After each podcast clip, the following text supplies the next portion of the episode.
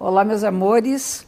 Vamos para nossa semana analisar as dicas que o céu nos apresenta, o céu que nos acompanha e que a gente possa acompanhá-lo no mesmo ritmo. E sempre começando com a fase da lua, porque é o que nos envolve mais proximamente. Essa semana, na segunda-feira, dia 13, exatamente, a lua é crescente. E a lua crescente significa, como o próprio nome já diz, é alimentar para fazer crescer.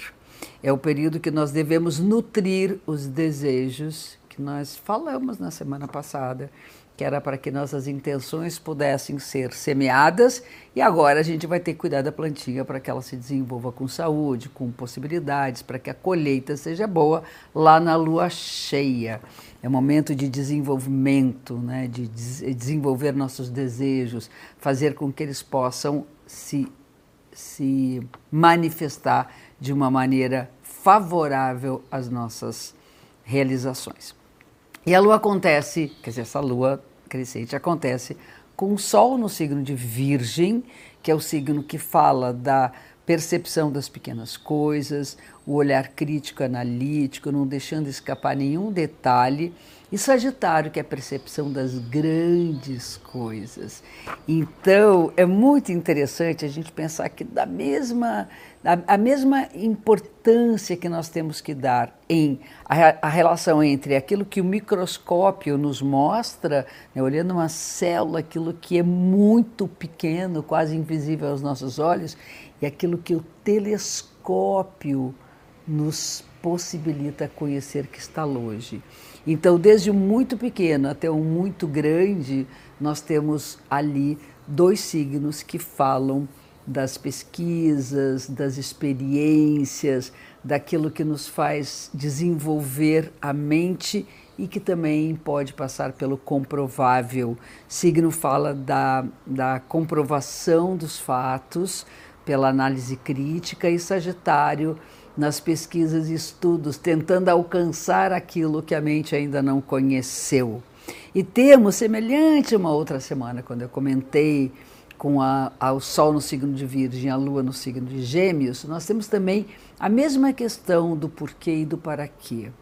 O Sagitário é um signo dos porquês, por que, que existe isso, buscando um significado e entendimento das coisas. E o Virgem vai explicar para que, que aquilo nos serve. Então, o estudioso, ele, eh, o pesquisador, ele traz as equações todas para podermos entender a realidade e a natureza, e o Virgem aplica isso fazendo computadores e pontes. Então, isso é maravilhoso, vacinas, né? então, isso é maravilhoso. Então, é uma semana dedicada ao conhecimento empírico prático e o conhecimento teórico de Sagitário. Aí nós temos um período em que o Sol faz um aspecto tenso com o Netuno, uma oposição. A oposição ela tem um, meio que um cabo de força, mas também podem ser energias que se equilibrem, que é a contradição e a necessidade de pôr na mesma intensidade aquilo que é claro para a gente, o Sol, aquilo que é visível, aquilo que nós conhecemos, com aquilo que é subjetivo que não tem palavras que nos digam, que aquilo que a gente sente, mas não consegue explicar. Então, o importante nesse período é visitar essas regiões, que são regiões uh, não, não compreendidas pela mente e pela razão, e podermos uh, acessá-las para que a gente faça um contato mais profundo com nossos sentimentos, as nossas angústias, nossos sonhos, nossas fantasias, mas que também a gente não se perca nesse universo, que é um universo às vezes bem turbulento, onde as águas do oceano netuniano ficam encrespadas. Né? Então, nossa psique, nossas angústias vão ficar um pouco mais altas, o mar vai bater um pouquinho, pode levar uma certa ressaca.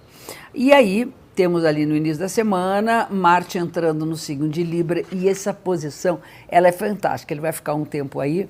Marte rege Ares, que é o signo das decisões, da capacidade de lutar, da competição, da liderança. E Libra do diplomata, né, dos mediadores, do equilíbrio, da estética, da harmonia. Né? E Marte na Libra é lutar para que as pessoas possam se entender, para que seja promovida a harmonia entre os humanos, que a gente consiga lutar pelo outro e acreditar que o outro pode também brigar pelas nossas necessidades, por aquilo que eu preciso que seja resolvido.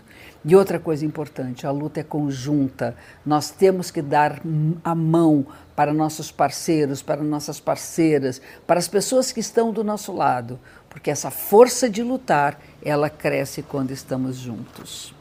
E no final da semana temos um aspecto favorável do Sol com Plutão, que significa que aquela visita lá na profundidade vai surtir efeito e vai transformar o nosso olhar, ajudando-nos a transformar aquilo que é preciso.